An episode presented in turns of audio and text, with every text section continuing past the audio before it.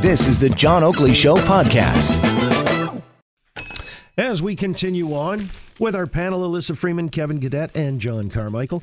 By the way, Big John, I was thinking about you the other day. I went to High Street for fish and chips. Oh, and the God. meat pie. Don't tease me. I know, I know, because this is one of those things where uh, you have such a hankering. Well, you, no, you you phone me and talk about their meat pies and their fish and chips. Like, call me, tell me we're going. I know, I know. We've got Can we to get plan- Uber Eats? Uh, we Now? Actually, I want, I maybe. want the Pizzaville off the top. Come on. Two pound three six three six. You do. Uh, but Big John has a particular hankering for it's the uh, minced steak with the Balderson's cheese on it. yeah, top. that's it. I yeah, know. It's uh, and the Yeah. pastry is a puff pastry. but that, don't tell my wife. no. Uh, Is nobody- that your office near there, John? It is. So and why don't you bring very them in close. on Tuesdays? Yeah, He yeah, doesn't that's what- love us. We're going to get out anyway. I keep promising because I wanted to speak uh, glowingly again of my friends at High Street being there on the weekend, and I thought of Big John. I just thought I'd throw that in sort of parenthetically. Uh, and of course, next time around, we're going to take the uh, black pudding or haggis challenge. Oh, really? They make it by, you know, they make everything from scratch there. I've had haggis before. Have you? Yeah, I like it. And you're still here. As have I'm I. still here. Yeah. you like it. Well, you got to like it there too, because I mean, as I say, everything is done from scratch. As are the meat pies, the mushy peas. I've never had that. oh, the mushy peas. Oh, the mushy peas, the mushy peas, and the coleslaw. They make their own Now I'm wondering about your make palate, their own John. tartar sauce. Everything is done by hand at High Street in the Donwood Plaza, Don Mills. Let me just remind folks: if uh, the dinner bell is ringing, I think I hear it, and you're on your way home, take the DVP to Lawrence Avenue and go east of the DVP along Lawrence. One set of lights, and then you go north on Underhill around the bend in the and a half. Yeah, in the Donwood Plaza. You know where that is. It's just around the that is. corner from your old shop there. You'll find High Street, open Tuesdays to Saturdays and fully licensed. All right, let me get back to the business at hand here. And uh, I guess the conservatives, according to the polls, are eating the liberals' lunch. That's the point. But is there anything strategically, and I'll throw it around the horn quickly before we move on, that uh, you think they can pull the fat out of the fire. Gerry Butts is uh, going to speak before the Justice Committee tomorrow, and I'm thinking, I mean, does he fall on his sword rather than being defensive or cantankerous or whatever else? own the idea that it was my idea all along, and he tries to take all of the heat here. I mean, in some kind of a, I don't know, he's almost a martyr, a Christ figure for the Liberal Party, Kevin Gaudet. Uh, how do you see it? What strategy could they employ at this point? I actually think the only successful strategy for them would be to do a full mea culpa, fire all the senior staff involved, and have the prime minister uh, uh, admit that he made a mistake and he regrets it and he's fired all of these people, step back from any consideration of a DPA for SNC Lavalin, and try to move forward from there. Otherwise, this is just going to drip, drip, drip, drip, drip for months. Elissa? Absolutely. They have to staunch the bleeding right now. And the longer they let it go, it, the worse it is for them. And the one thing that Trudeau and all of the henchmen in the PMO have not done is apologize, is to show remorse.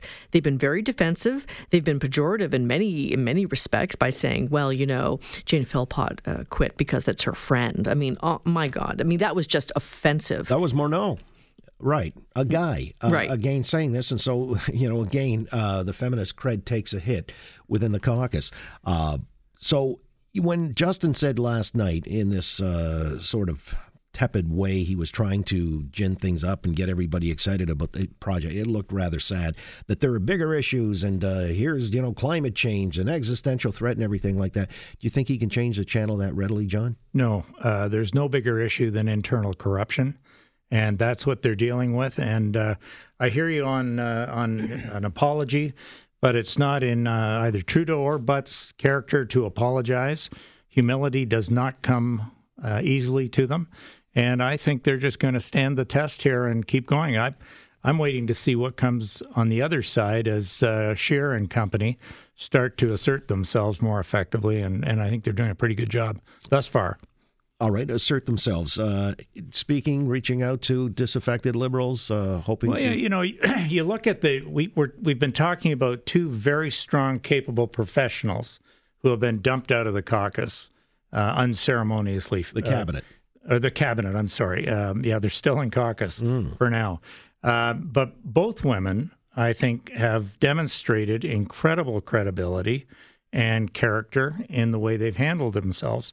I look on the other side, and I look at Lisa Raitt, I look at uh, Candice Bergen, I look at Michelle Rempel, three women on the front line of the conservative benches that I think are going to be very, very difficult for Trudeau to handle in the coming months.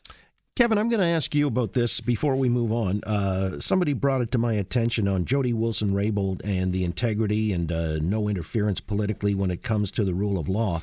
He brings to mind the jury's verdict in the Colton, Colten Boushie trial in Saskatchewan, uh, where Jody Wilson Raybould uh, did pipe up that we have to do better. Uh, so, isn't that somewhat hypocritical? She was there. Justin Trudeau talked about needing to do better. Uh, this was a jury case, Colten Boushie, you might recall out there. In it was, so, yeah, it was still subject to appeal, actually, at the time. The Crown could have uh, appealed the decision.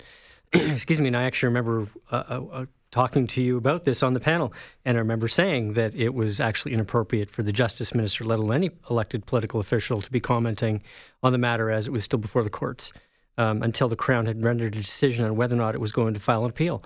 Um, there seems to be a growing disposition, at least with this government, to comment publicly on matters before the courts, just like the parliamentary assistant Wilkinson or whoever it was yesterday was talking about the entitlement to a DPA. Um, so, yeah, it is inconsistent, but that's okay because it's on the right side now. But you know, John mentioned, John Carmichael mentioned he doesn't think it's within Trudeau's or Butt's character to apologize. I think that everything is on the table here. And each day is a different day when it comes to this issue. And you just don't know what bombs are going to drop from the sky. So hell maybe may freeze over tomorrow and you may see a complete mea culpa. And you know, they're meeting right now. They canceled their meeting in Regina. They're meeting right now in Ottawa. They're strategizing. And I would hope that somebody chooses to fall on their sword in that meeting in order to create a strategy or messaging that Canadians can actually get behind. Interestingly, Sheila Copps has tweeted uh, Trudeau needs to lance the boil inside the caucus. I mentioned that. She followed up. Philpott and Wilson Raybould should leave the Liberal caucus. No confidence, no nomination. This is not about women's voices. It's about ministers gone rogue. Whoa. Well, that's yeah. Sheila was yesteryear's. That's time. over the top. Yeah, yeah well, that's old rhetoric.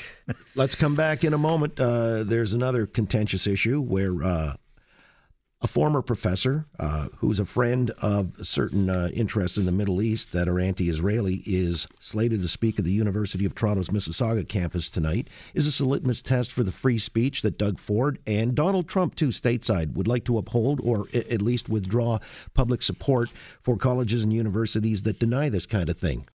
Thanks for listening to the John Oakley Show podcast. Be sure to rate, review, and subscribe for free at Apple Podcasts, Google Podcasts, and anywhere else you get your on demand audio.